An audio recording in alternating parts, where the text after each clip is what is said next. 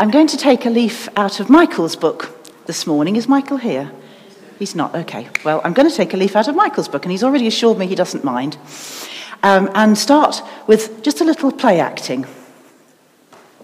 Oh, wait a minute. Little introduction. It's evening, and in Jerusalem, some of the Sanhedrin have come together, as they quite often did at the end of a day, to converse about the events of the day and current affairs.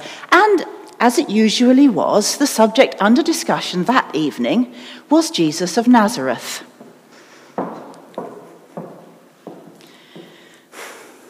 I suppose you heard about what happened in the temple today. Heard about it? I was there. Absolutely disgraceful behavior, overturning tables, causing an uproar, and in the temple. I tell you, I was within an inch of throwing the fellow out. Oh, yes. That's right. You should be more concerned about the way he healed that old chap at Bethesda. Now, that's a neat trick if you can pull it off. Except that it wasn't a trick. Come on, we've all seen that poor old chap lying there day in, day out for years now, and suddenly he's healed. That was not a trick. That, that was for real. I think we have to face facts. This Jesus of Nazareth, I can't believe I'm about to say this, but Jesus of Nazareth must have been sent from above. You're not suggesting. No, no, of course not. No, I'm not. But facts are facts. He must be at least a, a, a prophet, a teacher. Gentlemen, may I remind you that we are the teachers of the people of Israel. We know the law. We know the proper way to do things. They should be listening to us, not to some jumped up Nazarene who comes along and says all the wrong things and stirs people up. The Romans won't wear it. The question is, what are we going to do about it? Well, don't look at me. Why should I have to have all the ideas? We already tried discrediting him, and that did us a fat lot of good, didn't it?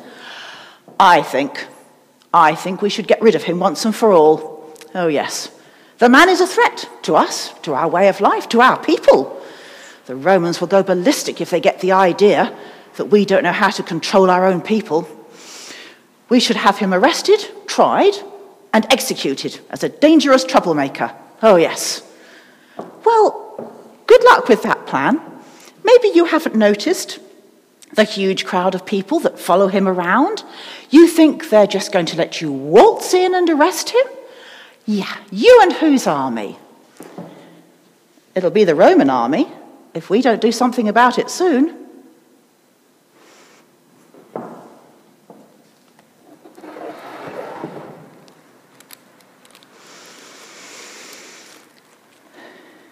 Nicodemus goes off on his own.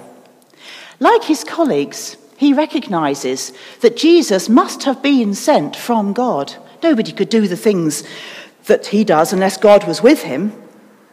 Is he then the Messiah?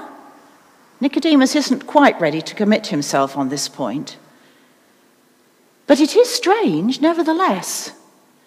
The Pharisees are supposed to be the teachers of the people. They have an expert knowledge of the law and theology. So if God has sent Jesus and he's teaching the people something different, what's going on?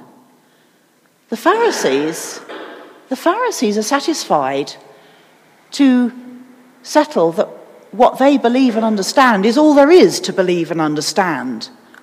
But Nicodemus senses that there's something more, and he wants clarity on it. Now, Jesus is perfectly willing to give Nicodemus answers. Nicodemus doesn't even need to frame his question because Jesus knows what's in his heart. But whether it will give him clarity is another matter. Jesus points out that he's been, he's been talking about the kingdom of God in the most down to earth terms for some time now, telling what he personally knows to be true, what he personally has seen. And Nicodemus hasn't accepted his testimony, he hasn't understood. How does he expect to understand if Jesus tells him that the Son of Man has come down from heaven? That he's going to be lifted up as an atonement for the sins of the people, so that whoever believes in him shall have eternal life. That the Son has come to reveal and demonstrate God's love for all the world and to lead those who believe to new life. How is Nicodemus going to be able to understand that? Well, he's not, of course. Not unless he is prepared to undergo a fundamental change of attitude. Jesus tells Nicodemus that no one, not Jew nor Gentile, can enter the kingdom of God nor enjoy any of the benefits of that blessed kingdom unless he allows the Spirit of God into his heart to regenerate him to make him into a new person, to form Christ in his heart. Now, we don't know how Nicodemus responded to Jesus' words because he fades out of the story at that point. Was he perhaps wishing he'd never opened that particular can of worms? Wondering if perhaps his colleagues were right after all?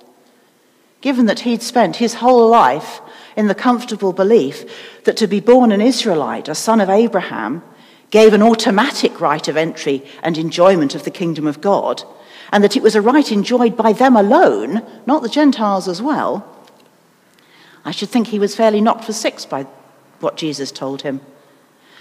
We see Nicodemus again briefly in John's Gospel when he spoke out to persuade the Pharisees to give Jesus a fair trial. And we hear that he took costly spices to anoint Jesus' body in the tomb. So he must have gone away and thought about what Jesus said. But more importantly, how do we respond to Jesus' challenge? Life in 21st century Haslemere is not without its complications. There's a lot of demands on our time and our concentration. How much things cost, the unreliability of the trains, the difficulties of getting doctor's appointments, hospital appointments, jobs, education for our children, our grandchildren, people wanting us to understand about GDPR.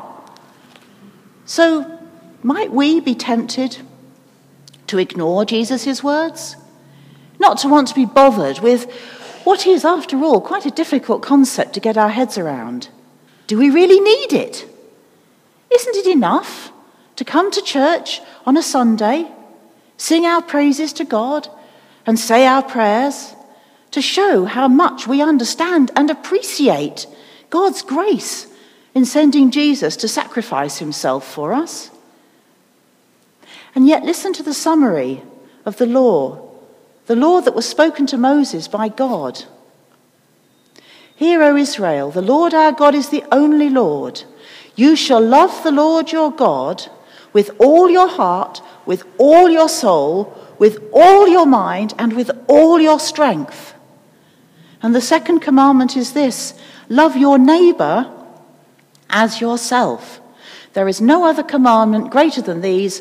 On these two commandments hang all the law and the prophets. How can we possibly hope to fulfill those two commandments?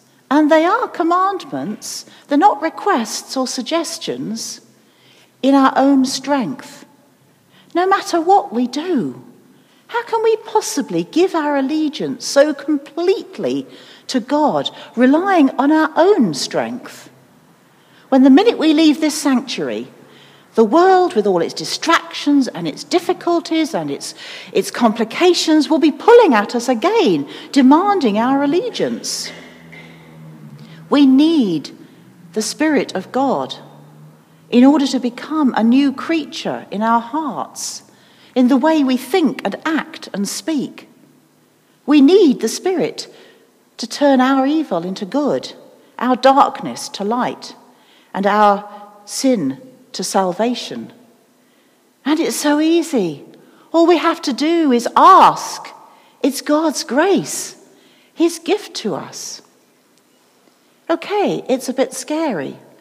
What might the Spirit pitchfork us into if, he, if we give him the chance? Last week, for example, Claire was adamant that we must share our faith with other people. You'll probably recall that Chris um, preached exactly the same message a few weeks earlier. Now, for me, that was very uncomfortable hearing. I can stand here and talk to you, but we're already in church, so there's a presumption that we're already on the same side. But to share something that is so very personal to me out there with an unbeliever, that's very far outside my comfort zone. So, how should I respond to that? If we set aside, for the moment, the nuclear option favoured by the Pharisees of having Claire and Chris arrested, tried, and executed as dangerous troublemakers, which I think is probably a little bit over the top, should I ignore their words? Because I know what I can do and I know what I can't do. I am very well aware of my limitations, and I'm sure someone else, plenty of other people, will be far better at that job than me.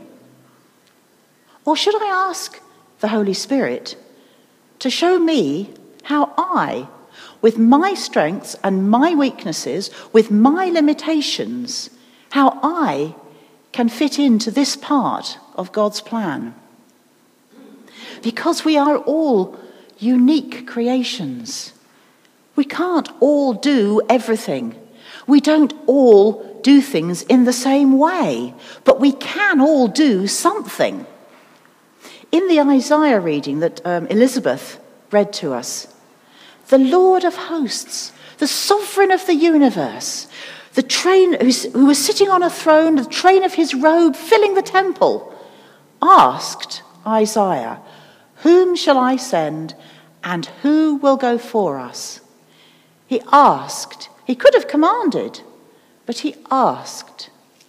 We know it's not in God's character to force anything on us. He's not going to pitchfork us into anything we're not ready for or not open to. And He knows that we are not all the same. We each have different strengths and weaknesses. And we are all equally valuable to Him. This is our Creator we're talking about, who loved us so much that He gave His only beloved Son to death on a cross for our sakes, who created each one of us individually as a precious and unique person who knows every hair on our heads. Surely we can trust Him to know how to handle each one of us. Surely we can trust the Holy Spirit of our God to guide each one of us safely to fulfill our part in God's plan. I know, I know, for a lot of you, I'm teaching you to suck eggs here. That you're already born again from the Spirit and probably know far more about it than I do. But it seems to me that being renewed by the Holy Spirit is not something that happens overnight. It's not the work of an instant. It's, it's more than a matter of of giving up Lent for chocolate. No, that's not right.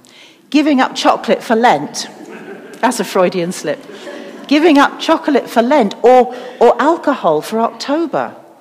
It's a fundamental change of attitude that comes through in the way that we think, the way that we act, the way that we speak at all times. Our human inclinations become subject to the guidance of the Holy Spirit within us. And we still make mistakes. Our rebirth in the Spirit is a work in progress. That's why we start each service with a moment of confession. I'm sorry I didn't listen to the guidance of the Holy Spirit but went my own way. I'm sorry that I didn't do what the Spirit urged me to. I'm sorry I forgot. I was too afraid, too embarrassed, too busy with my own concerns. God have mercy on me, a sinner. It isn't enough just to know in our heads that Jesus was the Son of God and that he died for our sakes. We have to let that intellectual knowledge act on our whole being That's what being reborn through the Spirit is all about, so that we become this new person who has Christ stamped in our hearts, in our minds, and on our tongue. And then we'll be fit to understand and enjoy the kingdom of God. Amen.